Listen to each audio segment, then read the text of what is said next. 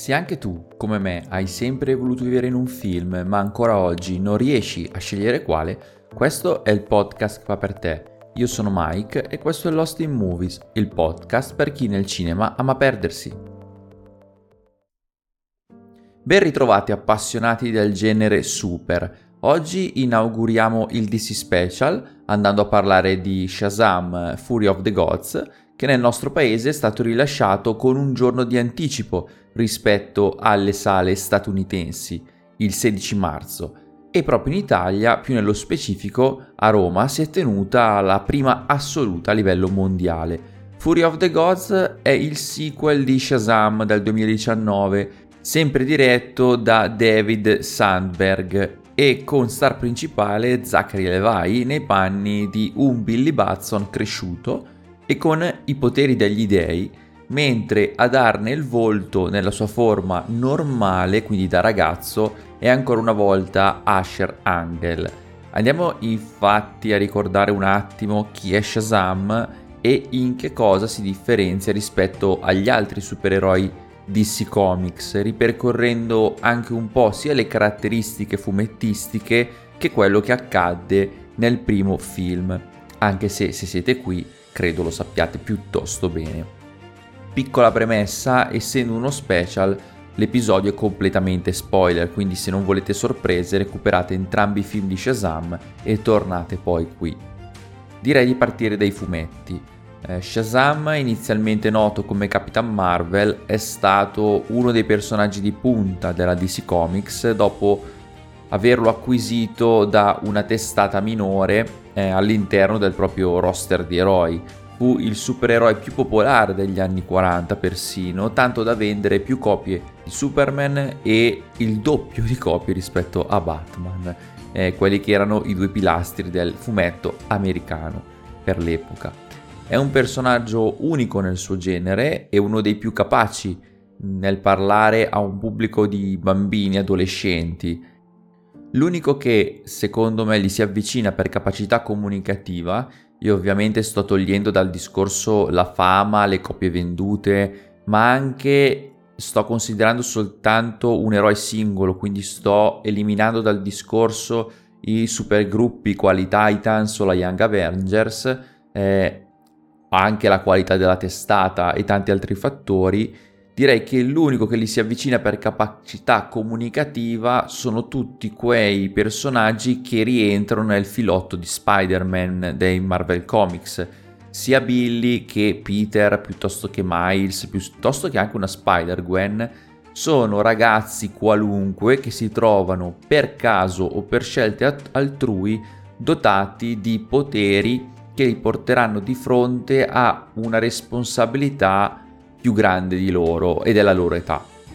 E in più entrambi i personaggi incarnano quel concetto del bambino, del ragazzo lettore di fumetti che vorrebbe vivere le avventure che legge su carta o che vede sullo schermo. Il lettore le trova più vicino alla sua età, all'immaginario di avventura che vorrebbe vivere. Sono personaggi più orizzontali rispetto a un Superman, un Batman, un Thor, un Iron Man, una Wonder Woman o chiunque altro vogliate perché questi sono personaggi divini o per certi versi degli dei fra gli uomini oppure che hanno, che hanno problemi e dubbi etici molto adulti oppure adulti che si sono in un certo senso formati da sé e hanno problemi anche più adulti.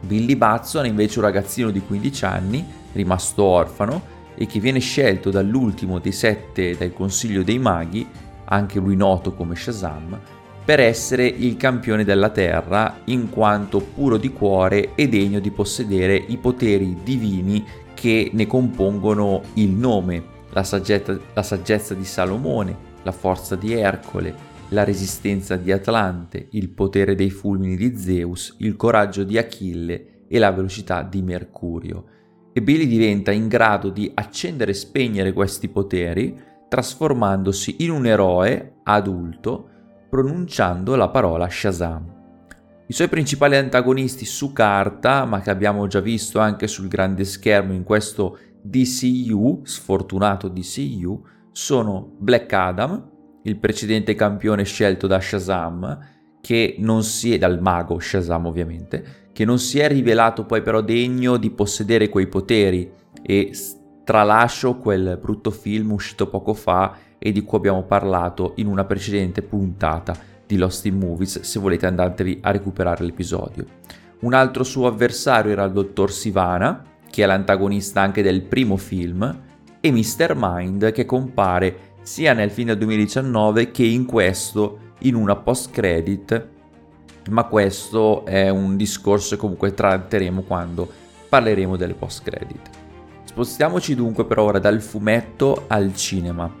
Eh, la storia narrata con il film del 2019 era per certi versi molto simile alle origini del personaggio, anche se ovviamente sono state adattate temporalmente. Billy è un orfano, è alla ricerca di sua madre e gli viene affidato, eh, lui viene affidato alla famiglia Vasquez dove conosce quello che diventerà il suo migliore amico e anche fratello, anche se non di sangue, cioè Freddy, che è un appassionato di supereroi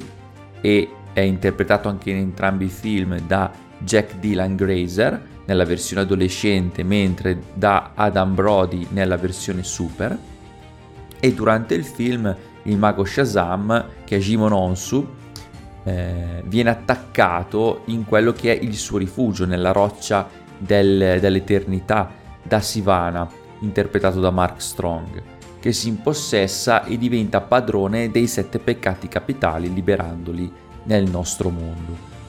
Billy che è intento a fare tutto quello che farebbe un adolescente appena scopre di avere dei poteri, e questa è una delle cose che ho apprezzato di più del film, discute con Freddy che poi lo spinge ad avvicinarsi, come dicevamo prima, con quel discorso anche alla Spider-Man, a quelle che sono le responsabilità che lui ora ha in qualità di possessore di quei poteri, quindi in qualità di eroe. E Billy compirà nel primo film un vero e proprio viaggio, sia personale che di sfida veramente proprio corpo a corpo, con i sette peccati capitali, diventando l'eroe eh, che merita davvero i poteri di Shazam, sconfiggendo Sivana e e relegando nuovamente i peccati nella roccia dell'eternità che ritroviamo anche in questo secondo film come statue. Eh, e riesce a fare tutto questo eh, spartendo i suoi poteri con il resto della famiglia, dei suoi nuovi fratelli e sorelle che ora ha accettato e nel terzo atto gli consegna anche a loro i poteri delle divinità. E il primo film era dunque ottimo per quanto mi riguarda, un ottimo film supereroistico per ragazzi che portava a schermo un viaggio dell'eroe semplice ma comunque ben costruito, forte di momenti di hilarità davvero spassosi, di momenti anche orrorifici, è molto pop però. E Shazam era la risposta giusta in quel momento a un DCU snyderiano eccessivamente serioso, infatti non a caso eh, anche per me tuttora resta uno dei migliori film da DCU nel suo essere estremamente piacevole, estremamente comunicativo e poi ragazzi eh, portava davvero a schermo quello che farebbe un adolescente se gli venissero dati i poteri, mm, senza tante storie di eh, grandi salvataggi e essere gli eroi più puri di qualsiasi cosa, lui faceva quella cosa su YouTube eh, oppure raccoglieva so- dei soldini in giro facendo mm, le mani tradotto in italiano era mani, mani fulminanti, mani fulminanti, mani fulminanti. Cioè, spettacolo. Tra l'altro faceva questa cosa sotto, ovviamente, essendo ambientato a Filadelfia, sulla famosa scalinata di Rocky sulle note della colonna sonora di Rocky, quindi per me la scena è esilarante. E questo Fury of the Gods, questo secondo capitolo, è sulla falsariga del primo, anche se qualcosa si è un po' perso, come vedremo, e il film è stato un clamoroso flop al botteghino. Almeno stando alla prima settimana, ma è difficile che riesca anche solo a raggiungere il muro dei 200 milioni, a fronte di un budget di 125, staziona ora intorno agli 80 milioni. Le motivazioni di questa affluenza possono ricercarsi in un eroe non di primo piano, senza ombra di dubbio, anche se il primo film aveva comunque incassato globalmente 360 milioni a fronte di un budget sempre intorno ai 100. Era però un periodo post, pandemia, era un periodo in cui i supereroi andavano alla grande perché anche secondo me pesantissima è l'eccessiva presenza oggi di supereroi tra cinema e tv, nonché del calo qualitativo che ha avuto anche la MCU di recente e che nel bene e nel male si riflette un po' su tutti i film del filone, indipendentemente dalla casa produttiva. E per quanto mi riguarda, in minor, in minor parte, sottolineo in minor parte, è anche un po' dovuto al fatto che James Gunn abbia annunciato i piani per il suo nuovo DCU post Flash, Point, aggiungo io, e del reset imminente che attende appunto tutto il DC Universe. E Ghana ha fatto questa, questo, questo, piano, ha spiegato qua su Instagram quali sono le sue prime 10 tappe del suo nuovo DCU prima dell'uscita di Shazam. E è vero che Gunn ha più volte definito Shazam un eroe perfettamente inseribile nel suo nuovo universo così com'è, essendo rimasto molto sulle sue, ma questo può avere comunque in parte influito anche sugli incassi del film. E dico in parte perché credo che questa notizia sia stata recepita, percepita e risaputa soltanto dagli appassionati super e cinefili, non tanto da un pubblico generalista che va a vedere un film e non sa neanche qual è il regista tante volte. Infatti sul fronte USA qualcuno si è anche rivolto su Twitter a Gunn che ha dovuto ribadire in più occasioni che Fury of the Gods non è eh, farina del suo sacco, lui non ha avuto nulla a che fare, seppur sia stato prodotto, come già altre pellicole di CU, dal suo co-presidente e co-amministratore Peter Safran. Questo film, insieme al prossimo Flash, è appunto l'ultimo respiro del della precedente gestione di C Studios, ma direi che è ora di entrare più nel dettaglio e con l'analisi di questo secondo capitolo dedicato alle avventure di Billy Buzz. E prima di partire è, doverosa, è doveroso andare con la sigla del DC Special.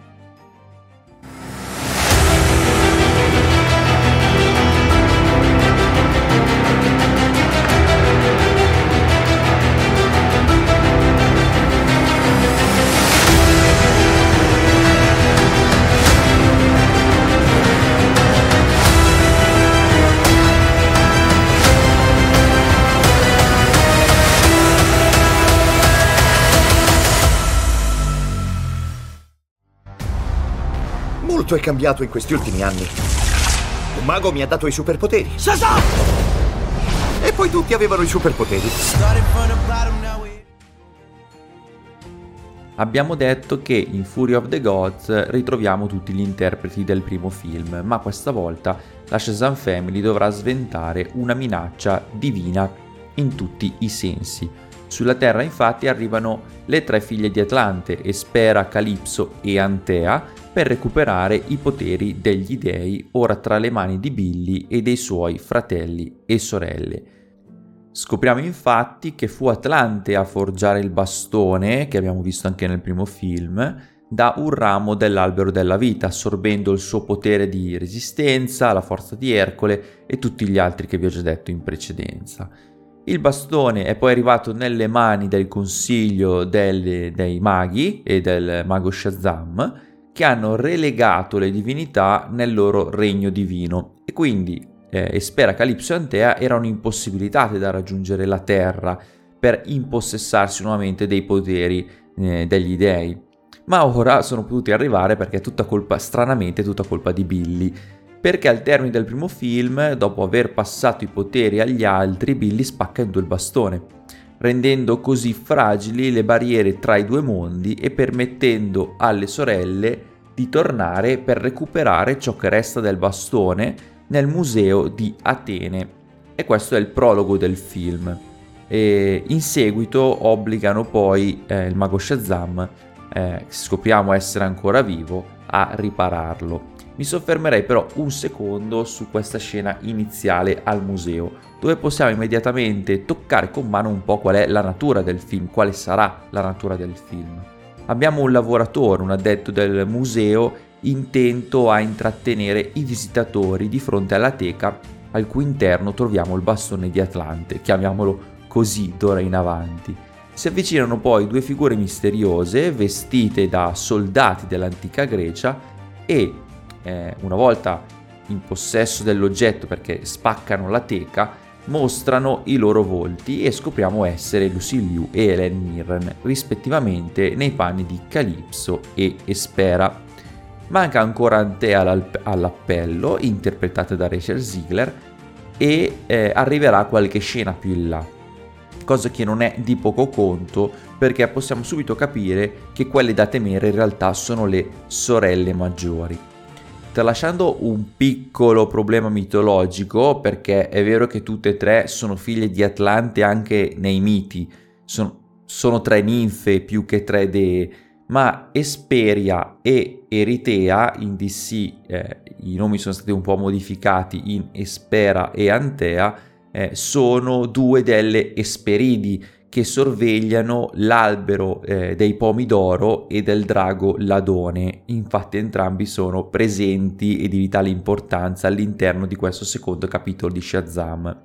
Mentre Calypso ha un'origine mitologica più dibattuta, ma essenzialmente è una ninfa del mare, è un'oceanina come viene spesso chiamata. Eh, ricorderete per esempio il suo ruolo nell'Odissea o come eh, sempre stando al cinema la sua interpretazione, la sua reinterpretazione all'interno della saga dei Pirati dei Caraibi. È impossibile scindere il mare da Calypso, cosa che questo film in realtà fa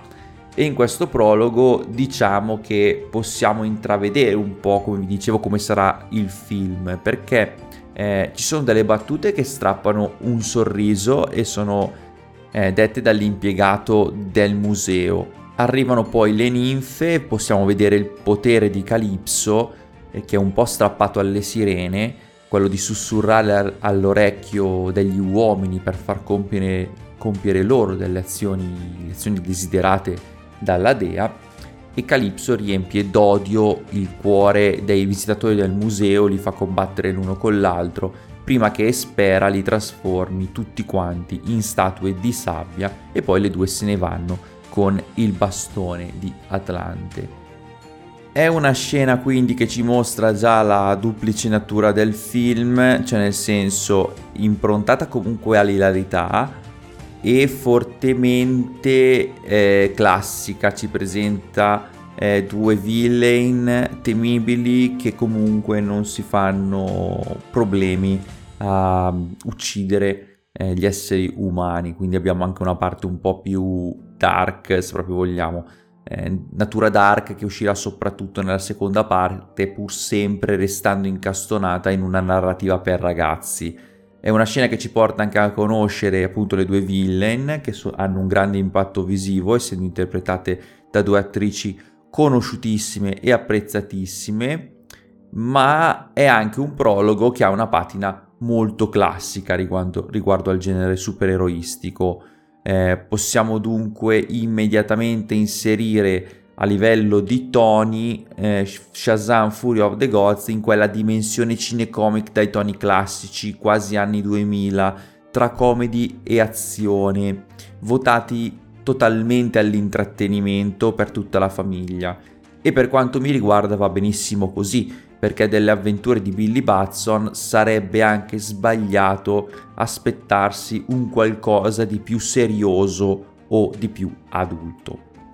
L'azione infatti poi si sposta sulla Shazam Family che è attaccata anche dalla stampa e soprannominata come i Philadelphia Fiasco per la loro capacità di far danni eh, alla città durante i loro tentativi di salvataggio. Mentre sono tutti a casa, Freddy che è un cultore della vita del supereroe, sta con la radiolina accesa, sintonizzato sui canali della polizia e richiama tutti a intervenire per salvare eh, gli sfortunati che stanno attraversando il Benjamin Franklin Bridge mentre c'è appunto un crollo strutturale. Quello che possiamo poi vedere è l'intervento di un gruppo super, come ce lo possiamo anche aspettare, eh, ma per quanto possano sembrare adulti, eh, non lo sono perché risultano poco coordinati tra di loro, poco coesi e facilmente distraibili. Eh, qualcuno tipo Freddy eh, tende a mettersi in mostra, sottovalutano il pericolo e infatti al termine della loro impresa vengono attaccati dalla stampa ancora una volta perché è vero che hanno salvato un sacco di persone ma non hanno impedito che il, con, il ponte crollasse. Eh, per quanto ci riguarda però questa è una sequenza estremamente godibile e divertente anche con un'ottima computer grafica e che ci aiuta a comprendere le dinamiche della Shazam Family che si sta un po' disunendo. Eh, complice il diventare grandi, la ricerca di una propria individualità, eh, gli sforzi di Billy vanno appunto nel tentativo di contrastare questo allontanamento, di tenere il gruppo unito, seppur c'è chi tende ad andare un po' per la sua strada, come anche Mary dirà è giusto che sia. Il tema del primo film, del primo Shazam, era la ricerca di Billy e suo, la ricerca del suo posto nel mondo. Si, questa volta però in questo secondo capitolo il focus si sposta e va in un'ottica familiare che però non aiuta la narrativa del film, perché come vedremo si ha la sensazione che a passare in secondo piano sia stato lo stesso protagonista del film. È sempre difficile gestire una coralità per ovvi motivi, ma si perde un po' troppo l'ottica di Billy e dei suoi problemi in favore di una presenza della sua controparte super che la fa un po' troppo da padrona e lasciatemelo dire c'è tantissimo Zachary Levi e pochissimo Asher Angel e non è per forza un bene. È introdotto anche in maniera divertentissima il problema di eh, Billy della sua sindrome dell'impostore che att- lo attanaglia, eh, che lui, lui, non si sente degno di avere questi poteri, eh, ma che in questa pluralità di temi che eh, troviamo all'interno del film non ce n'è una che viene davvero trattata con la giusta forza. Questa cosa della sindrome dell'impostore viene detta all'inizio e viene dimenta- dimenticata per tutta la parte centrale del film, però sal- per poi saltare fuori alla fine e la giustificazione che eh, Billy tenta di tenere unito il gruppo perché, di, perché, sente di non essere in grado da solo di essere l'eroe eh, che Philadelphia ha bisogno, l'eroe che il mago Shazam chiedeva che lui, che lui fosse, che voleva che lui fosse, quindi il suo dare i poteri agli altri un po' lo, lo smarcava da questa sua mh, responsabilità. Vedete, sono dei, un passaggio che sto facendo io, ma durante il film non è sempre centrato a dovere, poteva essere fatto sicuramente meglio. E a questo proposito, questa è una delle principali critiche che io ho mosso al primo film già all'uscita, che è quella di aver introdotto per me che sono un lettore di DC Comics un po' troppo presto la Shazam Family. Mi spiego un po' meglio, non è stato uno sbaglio a livello di crescita del personaggio inserire già nel 2019 la famiglia, perché eh, trovavamo Billy che partiva da solo e alla fine ha capito che doveva, doveva fidarsi degli altri, ha trovato il suo posto in cui sentirsi a casa e amato, era la conclusione di un percorso coerente. Ma in termini narrativi si è perso un qualcosa di forte da raccontare riguardo all'eroe. Cioè in questo secondo pa- capitolo poteva esserci quel cambiamento potente che era, poteva essere il vero motore del film e la, una nuova presa di coscienza di Billy. Eh, questo poteva essere l'aspetto predominante, il vero cambiamento all'interno delle avventure di Shazam, però è una mia impressione, cioè Qua l'ho trovato un po' troppo schiavo del suo, della, della, sua, della, della dinamica familiare eh, e si è persa l'ottica, come ho detto prima, del personaggio principale che è passato davvero un po' troppo in secondo piano, solo nel finale è riuscito a prendere davvero lo, in mano lo scelto del suo film. Ma è una mia impressione, non è detto che sia una cosa per forza che eh, ho per forza ragione, è una cosa che ho fatto io eh, e ripeto comunque che il primo film per me è un buon film. Torniamo però a questo sequel e procediamo con gli avvenimenti. che vediamo nel film andando poi sempre ad analizzarli. Crolla il ponte, eravamo rimasti a questo punto, Billy tenta di fare i suoi briefing per tenere il gruppo unito, per tentare di essere gli eroi di cui Fili ha bisogno, ma ecco che ognuno preso, è preso dalle sue cose. Mary tra lo studio e le uscite serali, Eugene e la sua nuova passione per il baseball, o meglio per gli atleti del baseball, Darla ha tra- salvato dei gattini durante il, durante il crollo del ponte e ora è presa da questi, eh, mentre Pedro sta mappando tutte le porte della roccia dell'eternità. Freddy se ne va proprio per volare un po' da solo e compiere delle imprese per conto suo. È quello che vi dicevo poco fa, visibile anche nel salvataggio del ponte. Eh, e ora espresso pienamente anche allo spettatore. I fratelli stanno crescendo e ognuno insegue i suoi spazi ed è funzionale ed è corretto che poi il, fo- il, focus, la scena successiva, sia quella di Freddy a scuola che è ancora vittima dei bulli, nonostante la visita di Superman alla fine del primo capitolo, ma incontra ora una nuova studentessa che è Anne, Rachel Ziegler, e quindi da lì a breve scopriremo poi essere Antea, cioè la terza figlia di Atlante. E intorno al suo personaggio e rapporto con Freddy ci sono un po' le problematiche più grosse di questo film ok la storyline amorosa, anche se poco credibile, ma il fatto che casualmente Antea non sapesse che Freddy fosse in realtà un supereroe è tutta una questione che risulta un po' aleatoria. Cioè lei si avvicina a lui, eh, ma non si sa se per il contatto, per avere un contatto super o perché sia un caso fortuito. Cioè ci lascia un po' stupefatti questa cosa. Eh, in quella scena sul tetto che avviene poco dopo, per un breve periodo ho sperato che Antea fosse in combutta con le sorelle maggiori, cosa che scopriamo in realtà non essere così. Sbucano dal nulla Calypso ed Espera, che levano i poteri a Freddy, e Antea scopre così la sua identità, che io dico. Freddy va dietro un muro, fa finta di chiamare l'eroe, scene già viste in centinaia di film, eh, chi vuoi che sia l'eroe, scompare Freddy, arriva Mister tutti i poteri, cioè chi vuoi che sia, per avere 6.000 anni Antea sei un po' tonta e eh, si perde un po' quella cosa che sembrava che Antea avesse avvicinato Freddy per, il, per, i poteri perché sapeva chi era in realtà e invece in realtà no, si avvicina a lui perché è buono, perché lo prendono in giro, lui non fa una piega, perché eh, ha preso le botte per lei non lo so, non mi ha particolarmente entusiasmato questa scelta narrativa. E questo però, la scena sul tetto, è il primo momento in cui vediamo tutte e tre le idee insieme e le vediamo anche battibeccare tra di loro. Mi è molto piaciuto il fatto che loro sono interpretate da tre attrici di generazioni diverse,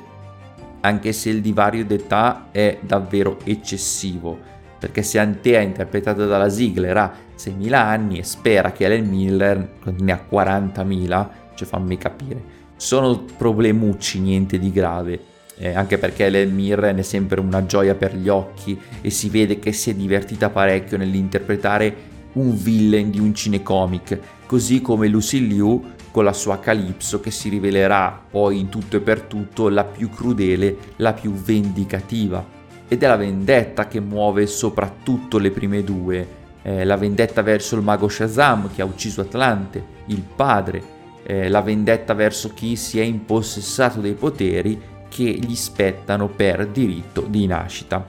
Sono mosse quindi tutte e tre da sentimenti molto umani, vendetta, collera, la lotta con, per il sopruso, eh, mentre Antea si rivela essere un po' più ingenua, più compassionevole, più dolce e priva di quella visione verticale nel rapporto divino-uomo. Lo vediamo anche qualche minuto più tardi, quando la famiglia raggiunge Freddy e le dee sul tetto della scuola e le tre ninfe fanno poi di Freddy il loro prigioniero. Calypso ed Espera non negano alla città quello che hanno subito loro per millenni, cioè circondano Filadelfia in una cupola di energia che impedisce a chiunque sia all'interno di andarsene e chiunque sia all'esterno di entrarci. Eh, subito la cronaca cittadina incolpa nuovamente i Philadelphia Fiasco, che però nella roccia dell'eternità, con l'aiuto della penna Steve, questo, questo personaggio è una penna che de- scrive qualsiasi cosa e onnisciente anche, le sue, i momenti sono davvero molto divertenti, con l'aiuto di Steve scrivono una lettera alle tre dee affinché possano rilasciare Freddy in cambio dei loro poteri. Ovviamente è una trappola, è una ricerca allo scontro. La lettera che ne uscirà è appunto esilarante e ehm, possiamo percepire da eh, quella scena tutta la bontà che vi è in Shazam, così come il suo successivo colloquio con Espera eh, mette, quando lei mette Billy di fronte al fatto che sia soltanto un ragazzino che gioca a fare l'eroe, però riusciamo a, a capire davvero come questo film sia buono, eh, riesca a parlare rivolto a un pubblico di bambini e adolescenti e sia una visione estremamente piacevole e non vuole essere davvero nulla di più. Anche queste, questa scena, questo scontro, eh, quando c'è tra l'altro anche una bellissima battuta, un rimando alla saga di Fast and Furious che ricorda ancora una volta quanto sia pop la comunicazione di questa narrativa. Eh, lo scontro con Espera e Lucy Liu è ben girato, è ben ritmato e ancora una volta c'è una computer grafica presente ma non troppo ingombrante, cosa che invece sarà purtroppo verso il finale. E questo scontro porterà la Shazam Family a catturare Espera, ma l'espressione di Elemir dietro le sbarre vale da sola il, il prezzo del biglietto del film e ci fa capire che lì resterà davvero poco perché riesce infatti a evadere senza alcun problema e per di più ruba la mela d'oro dalla roccia dell'eternità, che non è altro che il seme dell'albero della vita dal quale è stato forgiato appunto il bastone di Shazam, come abbiamo scoperto. E questo furto porterà all'ennesima discussione tra le tre sorelle, eh, mostrando Calypso come il vero villain del film. Se Antea ed Espera vorrebbero utilizzare la Meladoro, Meladoro per far risorgere l'albero della vita e dare quindi una nuova, una rinascita, una, una nuova vita al loro regno, Calipso vorrebbe piantare la mela e l'albero stesso dunque sulla terra per poterla conquistare. Una terra, mh, tra l'altro, quindi impura per via anche dell'essere umano che lo abita, che sfrutta il pianeta e infatti dal nuovo albero della vita, della vita perché Lucidiu riuscirà nel suo intento, vedranno la luce anche creature mitologiche mostruose che metteranno a ferro e fuoco la città. E in questo terzo atto del film, poco prima dello scontro finale, possiamo vedere un ennesimo ritorno alla classicità supereroistica con Billy intento a salvare cittadini che non gli negano anche qualche apprezzamento e quindi bella Billy su col morale. Fa anche la sua entrata in scena al drago, di cui tanto avevamo sentito parlare durante la visione del film, nel, nel, nei minuti precedenti.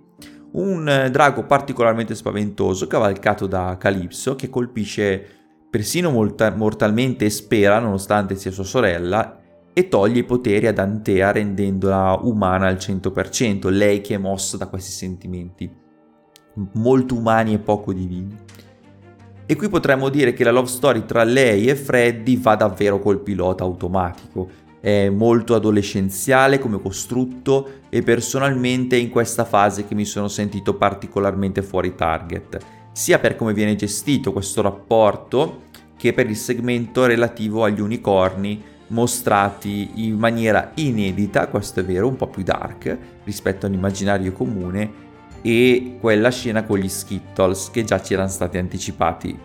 all'inizio del film. È un segmento molto divertente ma che palesemente è rivolto a un pubblico di età compresa tra i 6 e i 16 anni massimo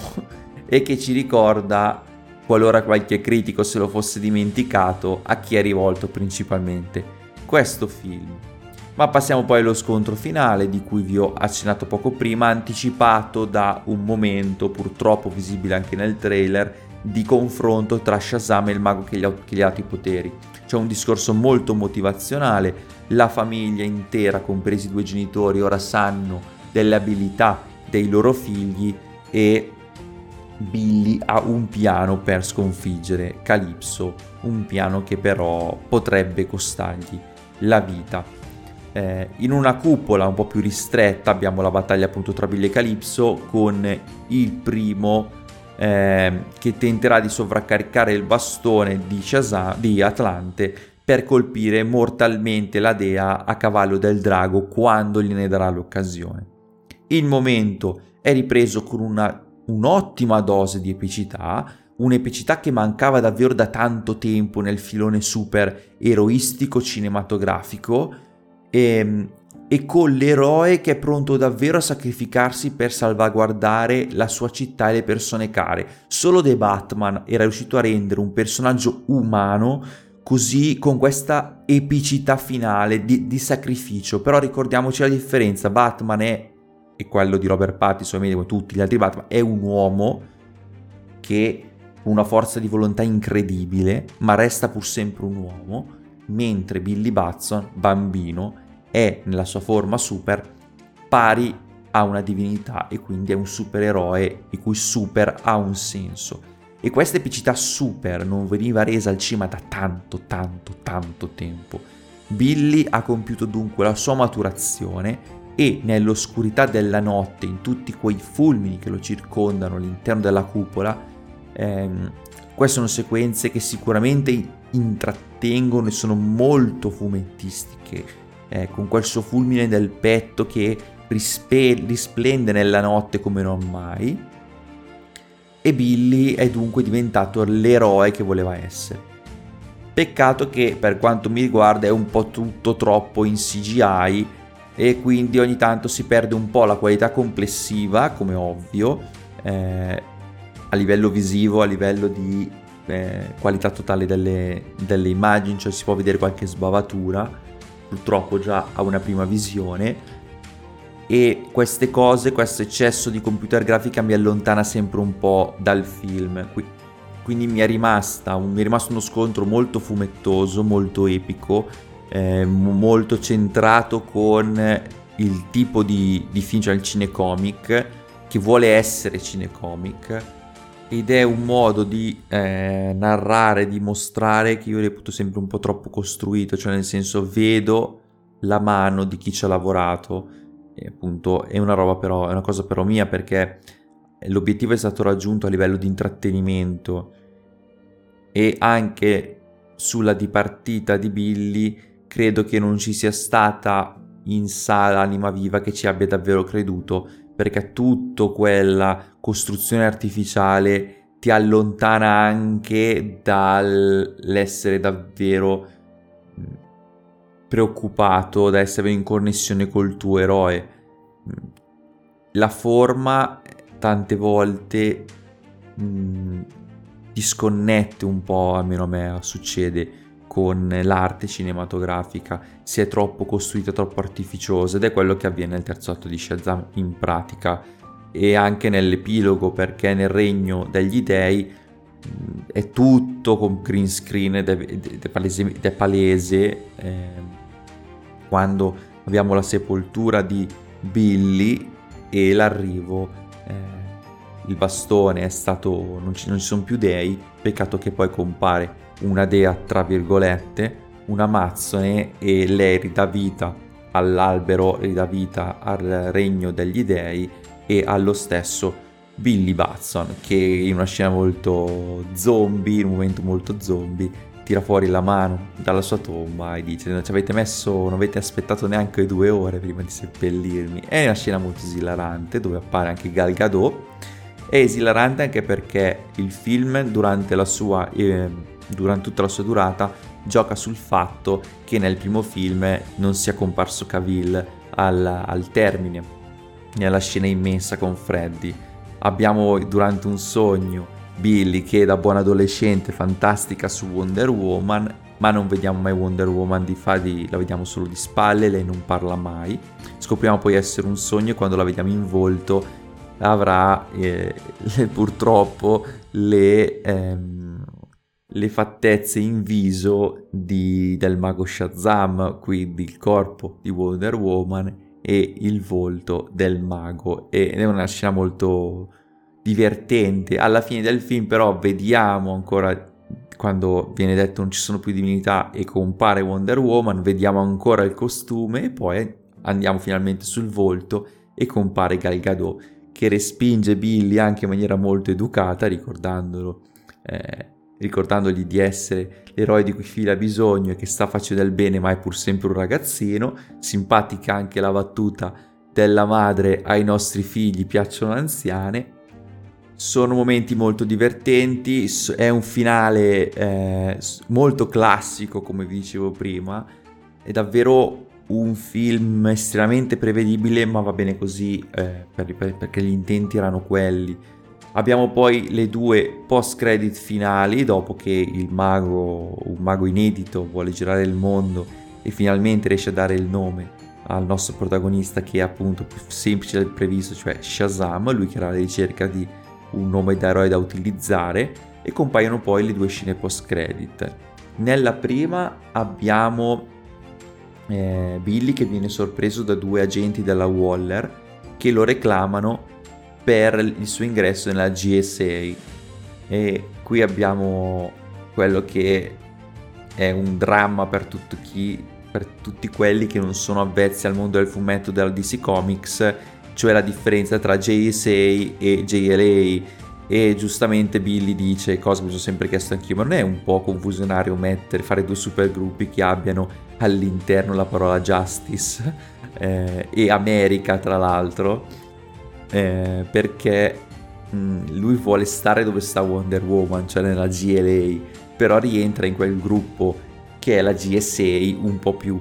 Qualcuno vuole dire di serie B, ma non è così, nel senso c'è Dottor Fate, c'era Atom, è una, è una lega più classica, mettiamola così. Peccato che Billy vorrebbe stare dalla parte di Wonder Woman, c'è la GLA. E poi c'è questo momento molto divertente in cui lui va su Google, inizia a cercare i, i nomi per nomi fighi per eh, altri gruppi supereroi e qua viene citata la Authority, di cui tra l'altro uscirà la serie animata di Gunn e poi anche gli Avengers, quindi è, c'è anche un crossover, una cosa molto divertente. Mentre la seconda scena post credit, eh, alla fine proprio al termine di tutti i titoli, mostra un po' quello che io mi sono chiesto per tutto il film, cioè che fine avesse fatto Sivana, che l'avevamo lasciato nella prigione, e eh, con la visita di Mr. Mind alla fine del primo capitolo, sempre in una post credit, e qui in un'altra post credit troviamo Mr. Mind, cioè il mille piedi eh, molto intelligente e che riesce a parlare comunque grazie a uno strumento la lingua umana, eh, che fa visita ancora a Sivana e scopriremo che dovremo attendere il terzo capitolo prima di vedere liberato il dottore e l'avvento quindi di questo nuovo super villain che è molto incline alla leggerezza di Shazam, di come viene appunto raccontato il personaggio e poi è molto interessante che vedere come verrà reso credibile, se verrà reso credibile, cosa che è impossibile fare, un mille piedi eh, che vuole conquistare il mondo e che vuole sottomettere i nostri eroi. Io non vedo l'ora di come eh, riusciranno a farlo e se riusciranno a farlo, ma sono sicuro che con il tocco di James Gunn sarà una cosa molto molto semplice. Se deciderà anche di, di supervisionare il film, cosa che credo proprio farà. Detto questo, come in conclusione, in due parole, eh, Shazam Fury of the God è proprio come vi ho detto, un film per ragazzi molto godibile. Eh, è ingiusto secondo me che abbia incassato così poco, ciò non lo rende un brutto film, che non lo è, è un film sufficiente che comunque fa il suo dovere per, un, per il pubblico a cui è indirizzato. E chi magari è un po' più grandicello, chi magari non è avvezzo al mondo del fumetto e al mondo supereroistico al cinema, di sicuro non potrà eh, apprezzare appieno questo film. Chi crede che, chi voglia che parli di anche temi un po' più alti, in maniera un po' più seriosa, un po' più snyderiana. Shazam non è proprio il personaggio che parla di queste cose e vi ho spiegato anche il perché. Direi che siamo giunti quindi alla fine di questo DC Special e non, non mi sono neanche specifico dilungato un po' troppo a parlare degli scenari extra film perché appunto avendo The Flash fra poco mi pare anche inutile farlo. Eh, siamo comunque andati molto lunghi quindi direi che ci possiamo salutare e spero di trovarvi qua nel prossimo episodio di Lost in Movies per parlare ancora di cinema e perdersi in quel fantastico mondo appunto che è l'arte cinematografica ancora una volta tutti insieme. Alla prossima!